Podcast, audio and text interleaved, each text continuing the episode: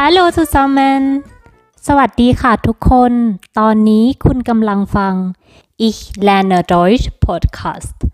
Podcast สำหรับคนเรียนภาษาเยอรมันค่ะตอนนี้คุณผู้ฟังอยู่กับตัวอีกครั้งนะคะวันนี้ตัวมีเรื่องสั้นมาฝากทุกคนอีกแล้วค่ะ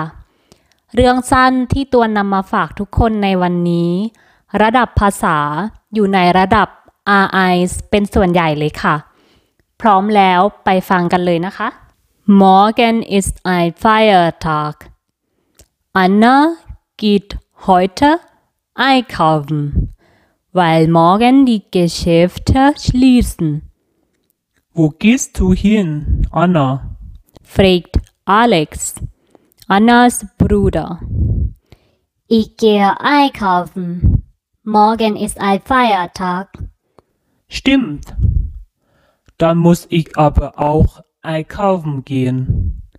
Wo kaufst du ein? Ich kaufe bei Supi Supermarkt ein. Dort kaufe ich sehr gerne ein. Ich komme mit. Alex, ruft seine Mutter.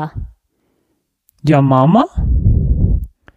Kannst du Alina vom Bahnhof abholen? Alina ist unsere Schwester.Sie kommt uns besuchen, weil morgen ein Feiertag ist. Ist sie schon da? Ja, sagt Mama. Okay, ich hole sie ab. Anna, ich kann leider nicht mit dir einkaufen gehen. Ich muss Alina abholen. Kaufst du mir bitte ein Müsli und zwei Tomaten? Ja,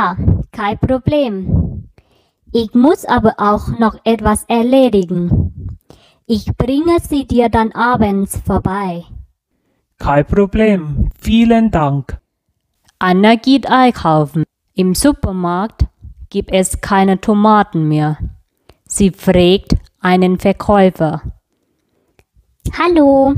haben Sie noch Tomaten? Leider verkaufen wir heute keine Tomaten mehr.Bitte kommen Sie morgen noch einmal. เรื่องสั้นในวันนี้ยังคงเป็นเรื่องของอันนาคนเดิมค่ะในเรื่องบอกว่าวันพรุ่งนี้เป็นวันหยุดนักขัตฤกษ์คำว่าวันหยุดนักขัตฤกษ์ภาษาเยอรมันคือคำว่า der Feiertag เป็นการรวมคำว่า die Feier ที่แปลว่าการเฉลิมฉลองเข้ากับคำว่า der Tag ที่แปลว่าวันค่ะจำง่ายๆเพราะว่าวันหยุดนักขัตฤกษ์ส่วนใหญ่มักจะเป็นวันสำคัญที่มีการเฉลิมฉลองเกิดขึ้นค่ะเลยเรียกตรงตัวเลยว่า der Feiertag พอได้ยินคำนี้ก็ทำให้ตัวนึกถึงอีกคำหนึ่งขึ้นมาเลยค่ะคำว่า der Feierabendหลายๆคนอาจจะเคยได้ยินกันแล้วใช่ไหมล่ะคะคำนี้แปลว่าเวลาหลังเลิกงานค่ะเวลาเลิกงานก็ต้องฉลองกันสักหน่อยเลยใช้คำว่า die Feier มารวมกับคำว่า der Abend ที่แปลว่าตอนเย็นค่ะเพราะคนส่วนใหญ่ก็เลิกงานกันตอนเย็นเลยกลายเป็นคำว่า der Feierabendบางคนอาจจะมีคำถามว่าแล้วถ้าเราเลิกงานตอนเช้าหรือว่าตอนกลางวันเราจะสามารถใช้คำนี้ได้หรือเปล่าสามารถใช้ได้เลยนะคะคำนี้หมายถึงเวลาหลังเลิกงานทุกเวลาเลยค่ะจะเลิกงานกี่โมงก็ใช้คำนี้ได้เหมือนกันค่ะกลับมาที่เนื้อเรื่องกันต่อนะคะอันนาไปซื้อของวันนี้เพราะวันพรุ่งนี้ร้านค้าปิดแล้วน้องชายของเธอที่ชื่ออเล็กซ์ก็เข้ามาถามเธอว่าเธอจะไปไหนพอทราบว่าเธอจะไปซื้อของเขาก็จะไปด้วยค่ะแต่ระหว่างที่อันนากับอเล็กซ์กำลังคุยกันอยู่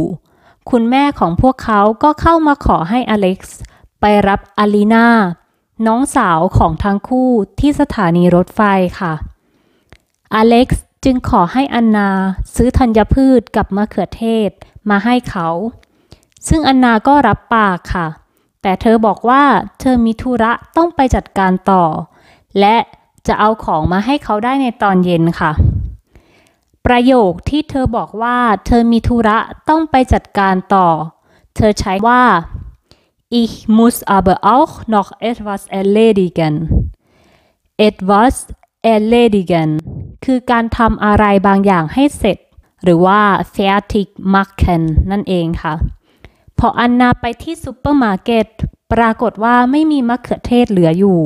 เธอเลยไปถามคนขายก็บอกกับเธอว่าวันนี้เราไม่ขายมะเขือเทศแล้วให้เธอมาใหม่ในวันพรุ่งนี้ค่ะไวยากรณ์ที่น่าสนใจมากในเรื่องนี้นะคะก็คือคำกริยาค่ะคำว่า kaufen einkaufen และ verkaufen ค่ะสามคำนี้นะคะมีคำว่า kaufen เหมือนกันต่างกันที่อีกสองคำมีคำเสริมหน้าแต่แค่เพราะคำเสริมหน้าคำเดียวสามารถทำให้ความหมายแตกต่างกันได้เลยนะคะขอเริ่มที่ kaufen และ einkaufen ก่อนนะคะสองคำนี้มีความหมายคล้ายกันมากๆเลยค่ะแปลว่าซื้อแต่ถ้าจะถามว่าต่างกันยังไงต้องบอกว่านิดเดียวจริงๆตรงที่หากเราต้องการจะพูดรวมๆทั่วไปถึงการซื้อของไม่ระบุเจาะจงว่าจะซื้ออะไรการใช้คำว่า einkaufen จะเหมาะสมกว่าค่ะเพราะว่าคำว่า einkaufen ทำให้ประโยคสมบูรณ์อยู่แล้วโดยที่ไม่จำเป็นต้องมีกรรมมารองรับอีกค่ะในขณะที่คำว่า kaufen ต้องมีกรรมตรงหรือที่ภาษาเยอรมันเรียกว่า accusativ มารองรับประโยคถึงจะสมบูรณ์ได้ค่ะ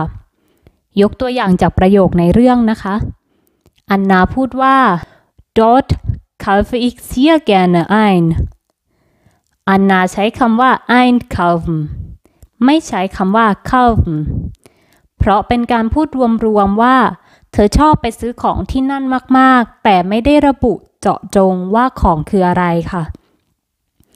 ส่วนอีกประโยคก็คือประโยคที่อเล็กซ์บอกกับอันนาว่า Kaufst du mir bitte ein Müsli und zwei Tomaten อเล็กซ์ก็ใช้คำว่า kaufen ไม่ใช้คำว่า einkaufen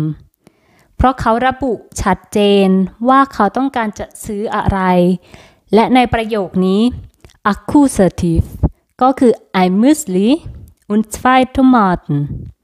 ต่อไประหว่างคำว่า einkaufen กับคำว่า verkaufen นอกจากความหมายจะตรงกันข้ามกันเพราะว่า verkaufen แปลว่าขายแล้ววิธีการใช้ก็ยังต่างกันอีกด้วยค่ะอันนาบอกว่า dort kaufe ich sehr gerne ein ส่วนคนขายบอกว่า leider verkaufen wir heute keine Tomaten mehr ได้ยินความต่างของการใช้สองคำนี้ไหมคะคำกริยาในประโยคแรกโดนแยกออกส่วนคำกริยาในประโยคที่สองไม่โดนค่ะการแบ่งชนิดของคำกริยาในภาษาเยอรมันมีหลายแบบเลยค่ะหนึ่งในนั้นคือการแบ่งแบบ trennbare Verben คือคำกริยาที่แยกได้และuntrennbare Verben คือคำกริยาที่แยกไม่ได้ค่ะคำกริยาจะแยกได้หรือแยกไม่ได้ขึ้นอยู่กับคำที่มาเสริมหน้าคำกริยาค่ะคำเสริมหน้ามีหลายคำมากเลยค่ะ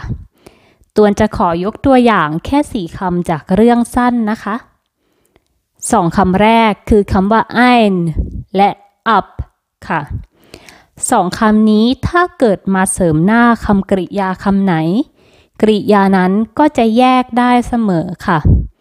ตัวอย่าง einkaufen dort kaufe ich sehr gerne ein และอีกตัวอย่างคือ abholen ich hole sie ab คุณผู้ฟังจะได้ยินชัดเจนว่าคำกริยาโดนแยกออกโดยนำคำเสริมหน้าไปไว้ท้ายสุดของประโยคนะคะส่วนคำเสริมหน้าอีกสองคำที่ตวนจะบอกในวันนี้คือคำว่า fair และคำว่า air ค่ะสองคำนี้ถ้าเกิดไปเสริมหน้ากริยาคำไหนกริยานั้นจะแยกไม่ได้เสมอค่ะตัวอย่าง verkaufen leider verkaufen wir heute keine Tomaten mehr และอีกตัวอย่างคือ erledigen. Ich erledige es morgen. ได้ยินชัดเจนนะคะว่าเราจะไม่แยกเอาคำเสริมหน้าไปไว้ท้ายประโยคอย่างสองตัวอย่างแรกเพราะกริยาสองตัวนี้แยกไม่ได้ค่ะแต่คุณผู้ฟังคะมีกฎก็ต้องมีข้อยกเว้นเสมอค่ะคำเสริมหน้าบางคำสามารถเป็นได้ทั้งสองแบบค่ะหมายความว่าคำเสริมหน้าประเภทนี้ถ้าไปอยู่หน้ากริยาบางตัวจะทำให้กริยานั้นสามารถแยกได้แต่พอไปเสริมหน้ากริยาอีกตัวกลับทำให้กริยานั้นแยกกันไม่ได้ค่ะแบบนี้ก็ต้องพิจารณาเป็นคำๆไปค่ะ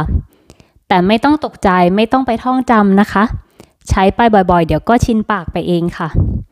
พอดแคสต์ EP ต่อไปจะเป็นเรื่องอะไรแล้วเจอกันใหม่กับ Ich lerne Deutsch Podcast สำหรับคนเรียนภาษาเยอรมันค่ะ Ciao ciao